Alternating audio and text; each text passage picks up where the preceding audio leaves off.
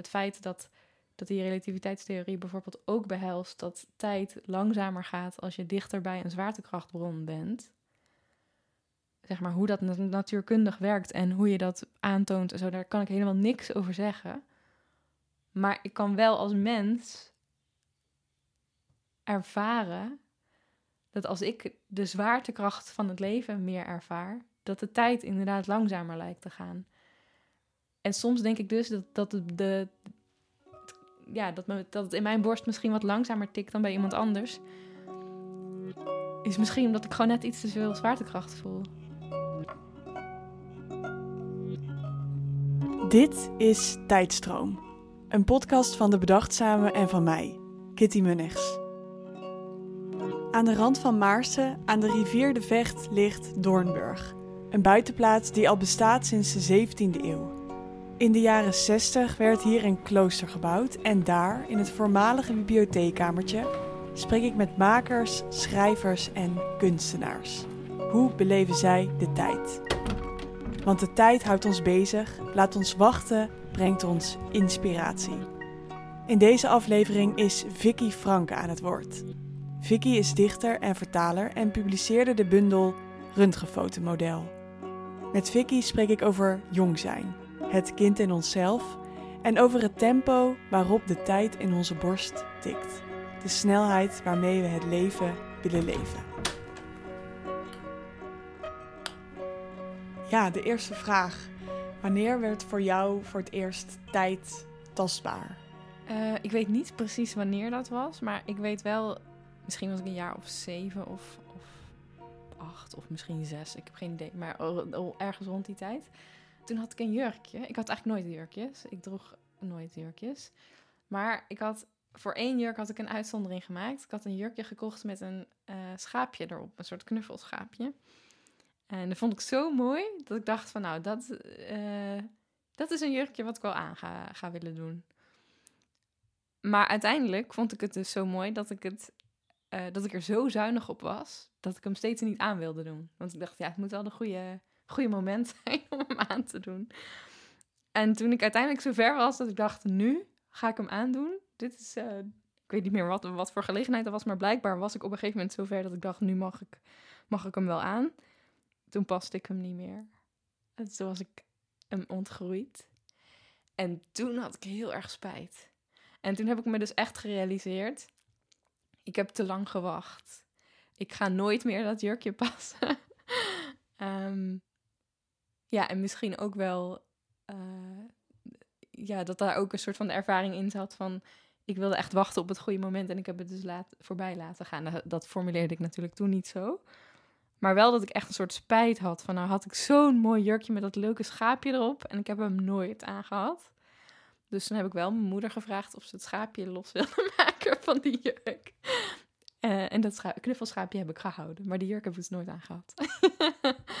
en ik denk dat ik, me, ja, dat ik me toen dus voor het eerst realiseerde dat het ergens te laat voor kon zijn.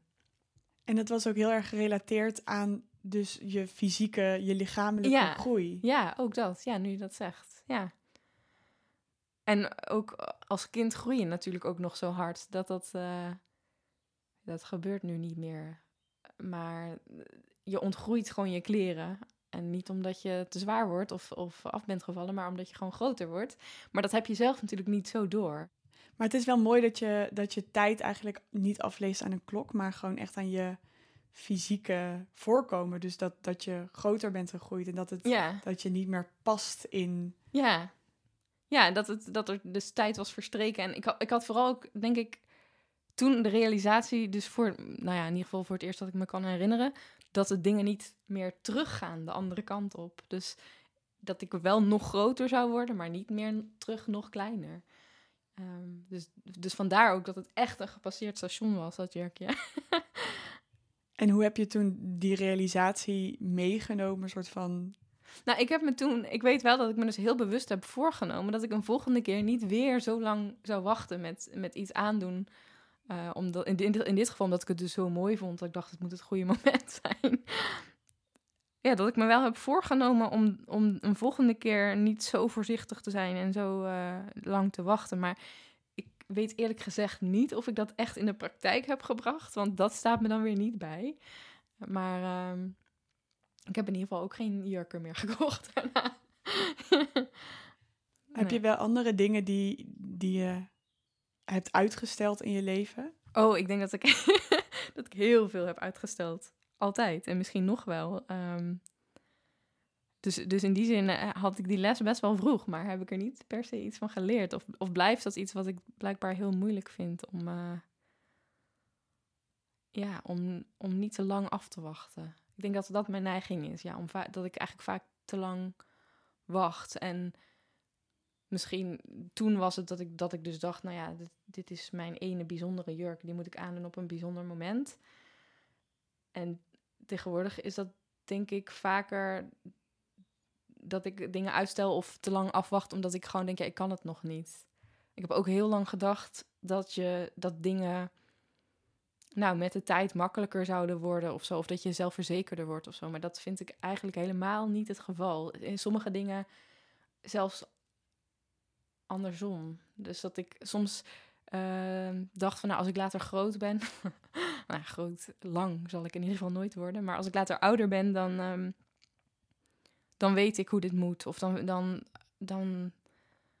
Ja, ik heb ook heel lang gedacht, dat heb ik denk ik heel letterlijk genomen. Mijn moeder zei dat ooit. Toen vroeg ik van, hoe lang duurt het voordat ik jou ben, zeg maar. Zodat dat ik in, nou ja, moeder ben. Maar ik dacht niet eens per se, denk ik, aan kinderen hebben, maar gewoon aan hoe mijn moeder was. Hoe lang duurt het voordat ik zo ben? En toen zei mijn moeder, dat duurt nog een heel leven. En ik heb dat denk ik heel erg letterlijk opgevat. Dus ik dacht, je hebt zeg maar drie, drie levens. Het eerste heb je een leven lang bij je kind. En daar groei je dan wel in. Maar dat is gewoon, dit is wel eigenlijk een soort leven. Daarna ben je, heb je dus een leven als, als moeder of als vrouw in de leeftijd die moeder zou kunnen zijn. En daarna ben je, heb je nou ook nog mijn oma. Ja, die had ik dan natuurlijk ook nog toen. Dus, dus dat, ja, het klinkt nu echt heel naïef, maar dat, dat, zo heb ik dat echt wel een tijdje voor me gezien. En niet dat je dan tussendoor dood ging, dat niet. Het was wel natuurlijk eigenlijk maar één leven, maar, maar ik dacht wel, dat duurt allemaal echt heel erg lang. Het duurt een heel leven voordat, je, voordat ik zo oud ben als, als mijn moeder. Uh, maar ja, hoe oud was mijn moeder toen? Ja, ik denk dat ze toen een paar jaar ouder was dan dat ik nu ben. En, uh, en dat, maar dat, nou ja, ik had bijvoorbeeld ooit, ik heb één keer een nieuwe fiets gekregen. Dat was toen ik naar de middelbare school ging. En die noemde ze nog altijd mijn nieuwe fiets. Um, maar ja, die nieuwe fiets is meer dan 20 jaar oud inmiddels. En hij is nog heel mooi, want ook daar was ik heel zuinig op. Maar dat vind ik bizar. Dat ik dus een fiets, die voor mij nog steeds mijn nieuwe fiets is, dat die inmiddels 20 jaar oud is. Dat ik iemand ben die kan zeggen, 20 jaar geleden had ik ook al een bewustzijn. um, dat vind ik ja, nog steeds af en toe uh, heel raar. En ook soms denk ik ook, uh, de tijd gaat sneller dan ik zelf. Dus alsof voor mij klopt het niet dat er al zoveel tijd voorbij is gegaan. Ik voel me nog helemaal niet een dertiger. maar ik ben het wel. ja, bijna alsof je um, verschillende, want dat beschrijf je eigenlijk, hè, die verschillende cycli van in, in je leven. Ja. Van als soort van kind en dan misschien als moeder of als, als grootmoeder of ouder. Um, maar dat, dat daar binnen dus ook nog allemaal kleine dingen gebeuren. Ja, en dat ik blijkbaar had verwacht dat dat allemaal um, gestructureerder zou zijn. En dat je dus echt een soort van klaar zou zijn als kind voordat je naar, die volgende, naar dat volgende leven zou gaan. En ik ben echt wel klaar als kind, dat, uh, dat is wel zo. Maar ja, klaar als meisje niet, denk ik. Ik denk dat... Uh, Maartje Smits heeft een, hele mooie bundel geschreven als je een meisje bent. En dat gaat heel erg over... Ze heeft volgens mij daarvoor ook vrouwen gevraagd... voel je je een vrouw of een meisje? En dat is, vond ik heel mooi, want er zijn heel veel vrouwen die zich een meisje voelen en, en andersom. Um, dus dat is blijkbaar iets heel persoonlijks. Maar ik weet ook nog dat toen ik bijvoorbeeld 20 was of 21 of zo, dat las ik iets in de krant van een man van 21 deed dit of dat. En dat ik toen dacht, als ik dus, stel er gebeurt iets, ik krijg een ongeluk of, uh, en dat komt in de krant, een vrouw van 21. Vond ik heel raar dat ik dan ineens een vrouw genoemd zou zijn, terwijl ik me nog zo beginnend voelde in het leven. En En eigenlijk heb ik dat gevoel dus nog steeds. Maar ik, ik heb vaak het idee dat ik tegen, op deze leeftijd al meer ja, klaar zou moeten zijn. Af als mens. Geheel of zo. En dat voel ik me helemaal niet. Ik voel me nog, zo, nog steeds nog zo zoekend. En, en misschien blijft dat altijd wel. Maar ik dacht dus vroeger in die simpele structuur van die levens, zeg maar, dacht ik dat dat. Dacht ik ook dat mijn moeder dat dan echt niet meer had. Maar dat had ze natuurlijk ook. Maar dat kon ik als kind gewoon niet zien. is, dat, is dat idee hè, van dat, dat je op een gegeven moment dan dus af bent of rond bent, of misschien aan een volgende soort aan een volgend leven in je leven kunt gaan beginnen. Is dat idee verdwenen of, of is dat er ja. ergens? Nee dat, nee, dat heb ik dus. Dat is dus echt wel helemaal verdwenen. Ik heb inmiddels wel door dat ehm, zeg maar een bepaalde onzekerheid die ik vroeger uh, voor mezelf verklaarde, doordat ik dacht, ja, ik ben nog jong of ik ben nog zoekend. Ik heb inmiddels wel door, denk ik, dat hij mijn hele leven bij me zal blijven. Dus dat dat niet iets is dat ik met de jaren ga ontgroeien. Ik hoop nog steeds wel. Je hoort af en toe wel eens mensen zeggen van ja, het leven wordt wel makkelijker als je ouder wordt. Dat hoop ik nog steeds stiekem wel. Maar ik denk niet dat het een wereld van verschil gaat zijn. Ik denk, je hebt het ook te doen met je karakter. En, en deels ja, een bepaalde onzekerheid of wiebeligheid in het bestaan. Het zal ook wel gewoon bij me horen misschien. En is voor jou dan uh, tenminste waar we het nu deed het over hebben, is, is tijd als, als, als een leeftijd. En je zei net van dat, um, dat je ergens niet meer het idee hebt dat je heel erg zal gaan veranderen. Mhm. en, en hoe zie je dat dan? Is dan leeftijd het cijfertje wat omhoog gaat, maar blijf jij dan de constante daar toch in? Ja, dat denk ik. Of in ieder geval qua karakter en qua beleving van de wereld, denk ik dat dat niet heel erg nou ja, geen wereldschokkende veranderingen in zullen plaatsvinden. Um, en natuurlijk word ik ouder en uh, ja, en dat gaat uh, soms ook best hard. Ik bedoel, soms als ik foto's zie, dan denk ik, oh, ik ben toch, ik ben toch wel echt ouder geworden. Um, um, je zei net ook, het kind in mij is, is, is eigenlijk al wel echt klaar. Ja. Maar het meisje in mij, mij nog niet. En ja, heb je het idee dat je ooit een vrouw zal zijn? Of jezelf zo zal, zal zien?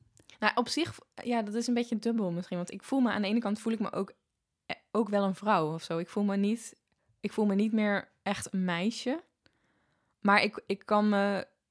Nou ja, ik denk dat wanneer, op momenten dat ik me dus onzeker voel, dat ik ergens binnenkom en het gevoel heb dat iedereen weet wat hij aan het doen is en ik zelf dat gevoel niet heb, dan kan ik me dus ineens, ja, een meisje voelen. Maar nu ik dit zeg, denk ik, ja, dat, dat geeft meisje ook wel weer een heel negatieve lading. Alsof dat, alsof dat altijd gekoppeld is aan onzekerheid. Uh, meisje zijn kan misschien juist ook heel leuk zijn. Maar goed, dat, ja, mijn, mijn associatie daarmee is, is dat niet. Is eerder ja, een soort van alsof je nog niet ja, volgroeid bent. Maar niet, dat bedoel ik dan dus niet fysiek, maar meer Alsof je nog. Ehm, alsof er nog meer van je moet worden. zeg maar, voordat je. Voordat je. Nou ja, voor vol aangezien kunt worden of zo. En het ligt dan eigenlijk helemaal niet aan andere mensen. Het is niet zo dat iemand anders tegen mij zegt: We zien jou niet voor vol aan. Maar dat is blijkbaar iets wat ik dan zelf doe. Dat ik dan toch denk: van ja, ik doe ook maar wat. En dat ik dan toch denk oh, dat, blijk, dan, dat anderen misschien wel weten wat ze doen. Dan misschien doet iedereen maar wat, alleen is niet iedereen daar constant zo mee bezig of ze weten wat ze doen en zijn misschien gewoon gaan gewoon op in waar ze mee bezig zijn en vragen zich daardoor überhaupt helemaal niet af hoe zeker of onzeker ze zijn. We begonnen natuurlijk het gesprek met dat je zei van ik heb te lang gewacht. Ja. Um, is tijd voor jou ook iets wat, wat je kan verspillen? Ja, dat heb ik heel lang wel gedacht. En ik probeer tegenwoordig tegen mezelf te zeggen dat dat dus niet zo is.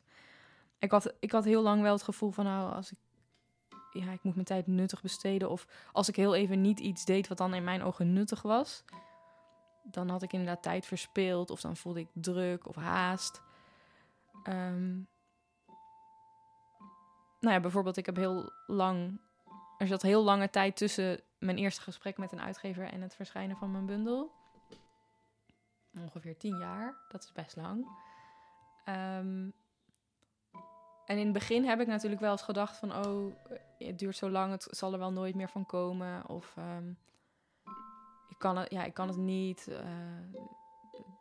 het feit dat het zo lang duurt, dat zegt dan vast dat het, dat het niet goed genoeg is. Dat me te veel moeite kost. Maar, maar op een gegeven moment uh, um, voelde ik voor, mijn bundel, en dat was dus echt een heel fijn gevoel, voelde ik van nee, dat is er niet. Het is gewoon, ik ben iemand die lang de tijd nodig heeft voor dingen in het algemeen. Um, ja, dat gedicht van Vazalis, ik droomde dat ik langzaam leefde, langzamer dan de oudste steen. Nou, dat gevoel heb ik af en toe ook. Ik denk van alles gaat zo snel. Um, en het enige wat ik kan doen, is alleen maar gewoon ja, te leven op mijn, mijn tempo. En dat, ja, dat klinkt heel zen. Zo voelt dat nou ook weer helemaal niet hoor. Maar, um, maar wel dat ik dus op een gegeven moment besloot van... ja, als ik tien jaar nodig heb voor een bundel, dan is dat zo.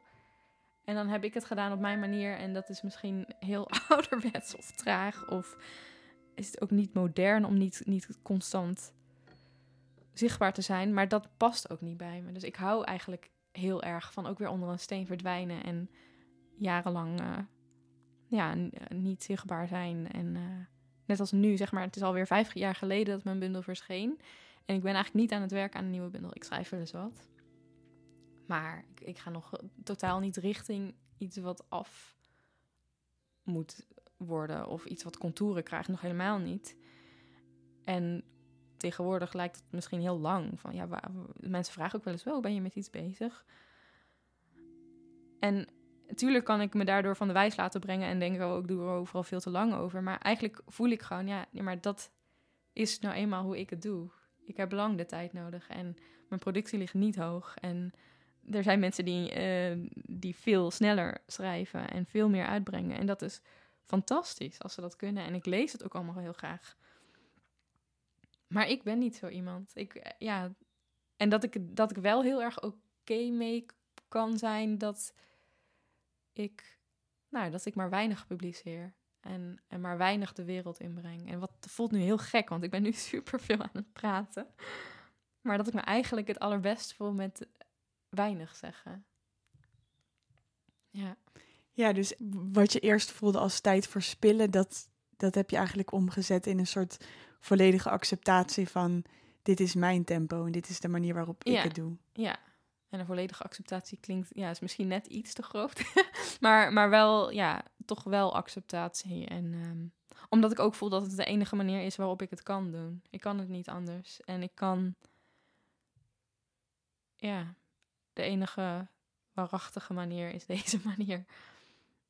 Dus daar doe ik het mee. En ik stel mezelf daar ook tevreden mee. En ik probeer, tuurlijk, eh, ben ik ook wel eens onzeker. En, nou ja, vaak genoeg. En denk ik dat ik niet genoeg presteer en zo. Tuurlijk, net als iedereen. Maar tegelijkertijd is het verlangen om dat dan te hebben, die prestaties, dat, dat heb ik zeg maar niet. Ook omdat ik op een gegeven moment voelde van ja, dat maakt eigenlijk allemaal niks uit. Als je, als je bundel wordt bekroond, dan is dat heel erg fijn en het doet heel eventjes heel erg goed. Omdat je het gevoel hebt, oh, die bundel mocht er zijn. Uh, en dat is heel fijn, maar, dat is, maar het is wel ook van korte duur en het is niet. Het waait ook weer weg, zeg maar. En, het, en het gaat, de tijd gaat dus inderdaad zo snel. Er is al heel snel de volgende winnaar en weer een volgende. En, en je bent zo weer van jaren geleden. En eigenlijk vind ik dat dus prima. Uh, dus ik, ik jaag het ook niet na of zo om. Uh, nee, om meer aandacht te hebben of meer zichtbaar te zijn. Ik vind het eigenlijk het allerprettigst om dat niet te zijn. En uh, ja, op een moment dat het dan goed voelt, ook al is dat na zoveel jaar, misschien een keer opnieuw iets in de wereld te sturen, omdat het dan klaar is. En niet omdat het uh, wordt verwacht. Ik moet ook aan een um, een gedicht denken uit jouw bundel. Ik lig in de bocht van de rivier, waar het moeilijk is. daar waar de stroming de kant afkalft. Ik ben een koppige dam die blijft liggen, terwijl het water aan me trekt. Ik ben solide, maar doorlaatbaar tussen mijn tenen. Als ik wiebel, laat ik de vissen weten dat ik meedoe, dat ik stroom. Mijn bed uit, de straat op, de lift in, omhoog en weer naar beneden, terwijl ik instap en uitstap en waak en ga slapen. Ik stroom, maar verplaats me trager dan water.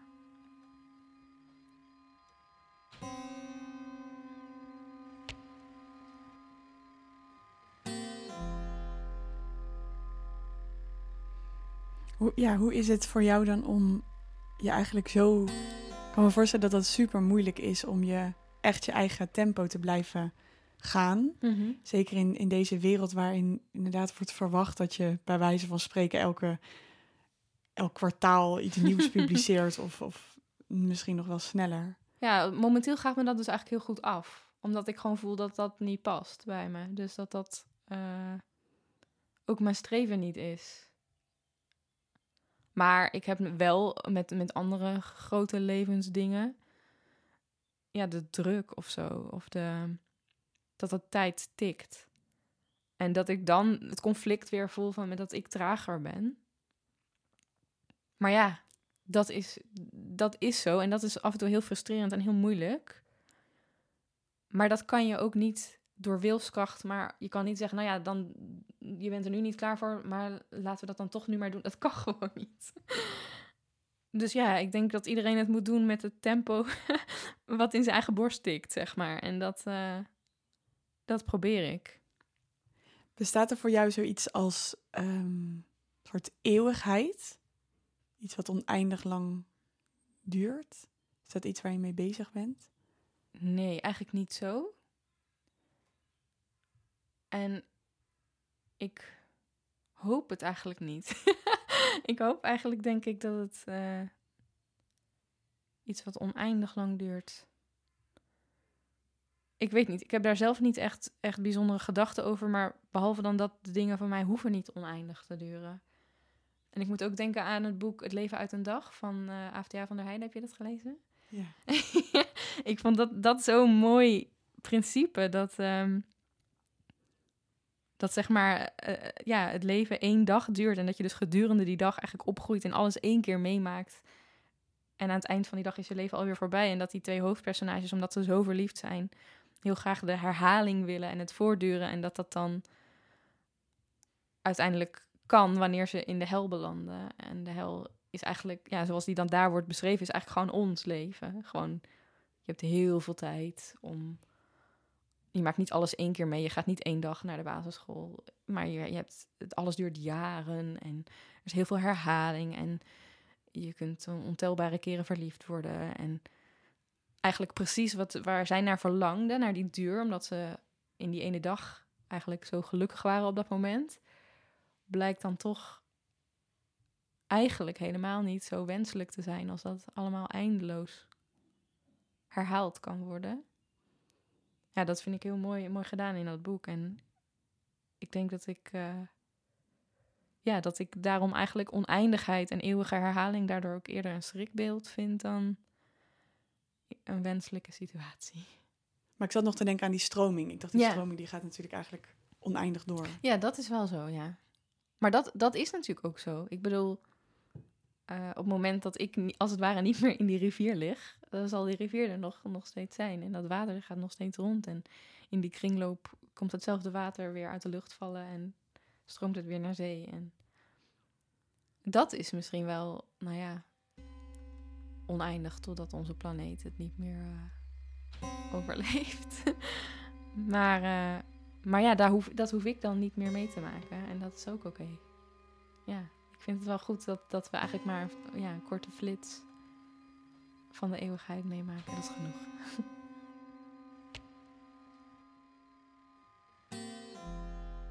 ik, ik moet nu ineens ook aan iets anders denken. Um, omdat je net zei dat mijn uh, verhaal over de jurk, zeg maar, dat dat zo fysiek was, de ervaring van tijd. Op een heel andere manier weet ik nog dat mijn zusje op een gegeven moment, dan vroeg ik haar hoe lang iets duurde van gaan we samen gaan we samen iets doen of gaan we iets spelen of zo? Dan zei ze ja, over zo lang. Dus dan wees ze aan, zeg maar, hoe lang het nog duurde. Dus nou ja, tussen haar wijsvinger en duim, dat was niet heel lang. Maar ja, hoe lang precies, dat wist ik dan niet. En dan, ze zei ook wel eens, nou, tussen twee handen, het duurt nog zo lang. Nou, dan was duidelijk dat duurt nog best wel lang. Maar ik vond het, ik was twee jaar ouder en ik snapte dus inmiddels wel van tijd meet je in uh, minuten of seconden of uren. En dat ik het dus dan heel frustrerend vond als zij ging zeggen, nou, het duurt nog zo lang. Ik dacht, ja, wat bedoel je nou? Hoe lang? Niet lang, maar ja, wat is niet lang? Of het duurt wel lang, wat is dan lang? Kan ik iets anders gaan doen of niet?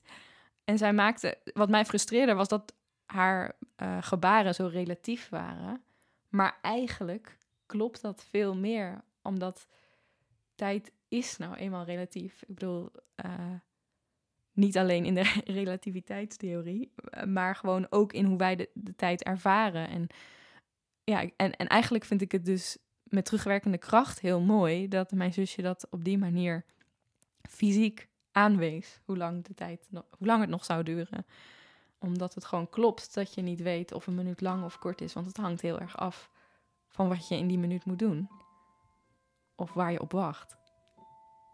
Dus ja, op de een of andere manier, blijkbaar is dat voor het fysiek aanduiden van tijd, oftewel met groeien, ofwel in, in soort grootte. ja, iets wat, uh, wat aan kinderen voorbehouden is. Terwijl eigenlijk het voor ons allemaal geldt. Ja, dat uh, tijd hebben we eigenlijk buiten onszelf geplaatst met een klok. Ja. Maar tijd is eigenlijk iets wat we misschien belichaamd ook voelen. Ja. Ja, en zij vond het dus heel... Voor haar klopt het ook echt wat ze zei. Als het duurt zo lang. Nou, dat was dan precies die maat. Um, vind je dat, uh, dat de mens, of dat ja, mensen in onze wereld of dat die nog genoeg soort van de tijd nemen of genoeg mijmeren? is dat ehm. iets wat je zelf doet? Nou, allereerst zeg maar wat andere mensen doen, daar vind ik verder dus niet zoveel van. Dat als mensen de tijd willen nemen, dan moeten ze dat vooral doen. En als ze dat niet nodig hebben, dan ben ik de laatste die zegt dat ze dat moeten doen. Maar ik vind het zelf heel prettig om ehm, ja, tijd en rust en stilte te hebben zo nu en dan. En uh, ja, ik, ik, ik moet zeggen, ik, ik neem niet um, dat ik denk, nou dan en dan ga ik mijmeren of zo. Nee, dat, dat doe ik nooit. Maar het is dus niet dat ik eh, tijd reserveer daarvoor. Maar ik laat wel mijn hond uit en dan loop ik in het bos en dan gaat dat vanzelf. En dat neem ik mezelf niet voor of zo. Want eh, ja, kijk, als ik een stressvolle dag heb, dan denk ik in het bos natuurlijk gewoon eerst ook over al die stressvolle dingen. Dus dat is heus niet meteen heel mooi en waardevol mijmeren. Maar ja, ik denk dat in ieder geval ik dat wel nodig heb om af en toe de ruimte, nou ja, eigenlijk misschien best wel vaak, om de ruimte en de tijd te voelen om, uh, om na te denken. Ja, en het gekke is, die tijd hebben we dus eigenlijk allemaal. En ik heb ook uh, ik heb ook jaren gedacht, toen had ik geen hond, dacht ik, uh, ik ga de dag beginnen met een half uurtje wandelen. Of toen dacht ik, nou, ik ga in de, tijdens de lunchtijd, ga ik een half uurtje wandelen. Ik ben het zelf jarenlang voorgenomen. En dan lukte het een paar dagen en dan ging het weer overboord, want dan had ik toch geen tijd. Ik, ik dacht altijd, ik heb geen tijd. En andere dingen En nu heb ik een hond. En ik vind, ik kan het naar haar toe niet maken om niet te gaan wandelen. En ik vind een half uurtje vind ik voor haar een korte wandeling. Dus ik, ik wandel uh, een uur. en daar heb ik ineens elke dag tijd voor. Terwijl ik niet dingen heel anders ben gaan doen. Dus blijkbaar was die tijd er altijd al. Maar omdat ik nu een verantwoordelijkheidsgevoel heb richting haar, geef ik het ook die tijd. Of maak ik er die tijd voor. En voor mezelf alleen kon ik iedere keer heel makkelijk denken: ja, ja, eigenlijk is een half uurtje wandelen zou eigenlijk wel goed voor me zijn. Maar ja, ik heb ook uh, stress, want ik moet dit nog afmaken. Dus het is eigenlijk voor mij op dit moment misschien wel beter om dit gewoon even af te maken. Want dan heb ik daarna misschien minder stress. Dus blijkbaar helpt het heel erg als je voor iemand anders gaat wandelen. En dan blijkt ineens dat je daar eigenlijk ook nog best wel de tijd voor hebt ook. Grappig is dat inderdaad. Ja. dat de tijd er dan opeens gewoon is. Ja. Ja, waar ik misschien vooral gewoon nog benieuwd naar ben, is enerzijds een beetje het contrast met het verhaal waar je mee begon. Dus dat je voelde van, hé, hey, ik, ik wil de tijd niet voorbij laten gaan. En ik mag, ik mag de tijd misschien niet verspillen om die mooie jurk te dragen. En anderzijds dat je nu eigenlijk daar tot op zekere hoogte, in hoeverre dat mogelijk is, maar toch een soort vrede mee hebt gevonden van misschien draag ik die jurk dan maar één keer. Of misschien breng ik één keer een dichtbundel uit. Of misschien hoef ik niet elke dag een soort van het volste eruit te halen. Mhm. Ik weet eigenlijk niet of dat nou zo'n zo'n contrast is eigenlijk. Want ik denk, de reden waarom ik zeg maar toen dus te laat was met die jurk... is omdat ik toen dus eigenlijk ook al... Nou ja, ik, het was misschien een andere reden. Het was toen dat ik dus heel zuinig daarop wilde zijn... en het heel mooi vond en het wilde bewaren en zo. Maar ja, misschien wacht ik nu nog steeds lang met dingen... en wacht ik lang met het naar buiten brengen van dingen... Misschien te lang. Hè? Misschien eh, zou ik sommige dingen eerder kunnen doen. Dus eigenlijk de les die ik toen leerde, die heb ik gewoon weinig in praktijk gebracht, omdat ik eigenlijk dus gewoon nog steeds hetzelfde doe.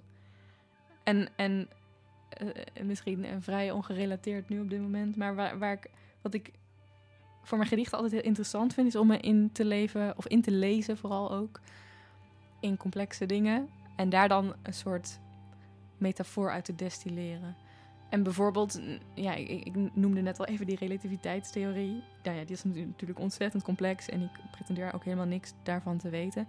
Maar wat ik dus leuk vind, is als je daarover gaat lezen als natuurkundige leek, maar ook als dichter, dat ik er dan toch iets uit kan halen, zoals uh, het feit dat, dat die relativiteitstheorie bijvoorbeeld ook behelst dat tijd langzamer gaat als je dichter bij een zwaartekrachtbron bent zeg maar, hoe dat natuurkundig werkt en hoe je dat aantoont, zo, daar kan ik helemaal niks over zeggen. Maar ik kan wel als mens ervaren dat als ik de zwaartekracht van het leven meer ervaar, dat de tijd inderdaad langzamer lijkt te gaan. En soms denk ik dus dat, dat, de, ja, dat, dat het in mijn borst misschien wat langzamer tikt dan bij iemand anders is misschien omdat ik gewoon net iets te veel zwaartekracht voel. Neem niet weg dat ik dat nog steeds ja, minder daarvan zou willen. En dat dat nog steeds wel eens frustrerend is. Maar tegelijkertijd vind ik het ook een heel troostend idee. Dan kan ik het voor mezelf verklaren. Het komt gewoon door die zwaartekracht. En dan heb ik er meer vrede mee. Ja, dat, dan, ja, dat vind ik dus het mooie aan, aan allerlei complexe informatie. Hoe, hoe ingewikkeld ook dat als je daarover leest, dat daar zulke. Dat dit, dat is gewoon de relativiteitstheorie. Maar als je dat. Dan denk ik, ja, maar als metafoor is dat toch prachtig?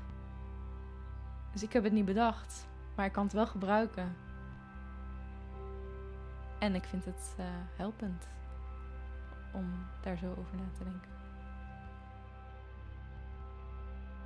Vicky bezoekt de tentoonstelling Vorm aan de Vecht, die te zien is in de ruimtes en gangen van het voormalige klooster. We treffen elkaar daarna weer in de kloostertuin, waar we uitkijken op vallende regendruppels, bloemen en planten en vergezeld worden door zingende vogels. En is er iets wat je hebt gezien wat je inspireerde? Ja, ik heb uiteindelijk, um, ik vond die, uh, volgens mij waren het een soort voorstudies voor een tafellinnen wat hij heeft gemaakt. Dan moet ik natuurlijk wel zijn naam erbij hebben. Berk Timmermans. Waar inderdaad uh, tafellopers hiervan zijn geëxposeerd. Die vond ik heel erg mooi.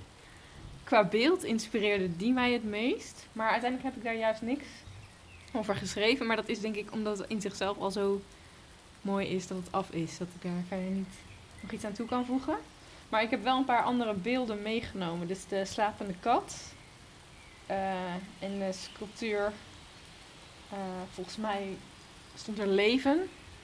Maar in de beschrijving stond dat het ademend licht was. Dus het ademend licht heb ik meegenomen. En daar heb ik zelf iets van gemaakt. Ik schrijf dan gewoon losse dingen op die me die een snaar raken of zo. En, en uiteindelijk zet ik die onder elkaar en gaat dat vrij vanzelf uh, een betekenisrelatie met elkaar aan, denk ik. Ademend licht als een slapende kat op mijn schoot, ben ik zo onzichtbaar mogelijk mijn eigen kooi. Schelp van een verdronken zelf dat ik bezweer als een slang. Ik heb een kiezel vertrouwen. Eerlijk duurt het langst. Wauw, en dat schud je zomaar uit je mouw. Ja, ja, nou toch enigszins, ja. ja, alsof je een soort duik neemt in een soort misschien onderbewustzijnde of zo. En dat er dan allemaal maar dingen boven komen. Ja, en, en dat is denk ik gewoon hoe taal ook werkt. Op het moment dat je... Je zegt altijd meer dan je zegt. En eh, op het moment dat je de tijd ervoor neemt om te lezen of luisteren wat iemand heeft gezegd... of wat je zelf hebt gezegd of geschreven... je opent zich meteen weer nog een diepte waarin je verder kunt denken, schrijven. En dat, ja, dat vind ik een van de fijnste dingen aan schrijven. Dankjewel. Jij ook bedankt.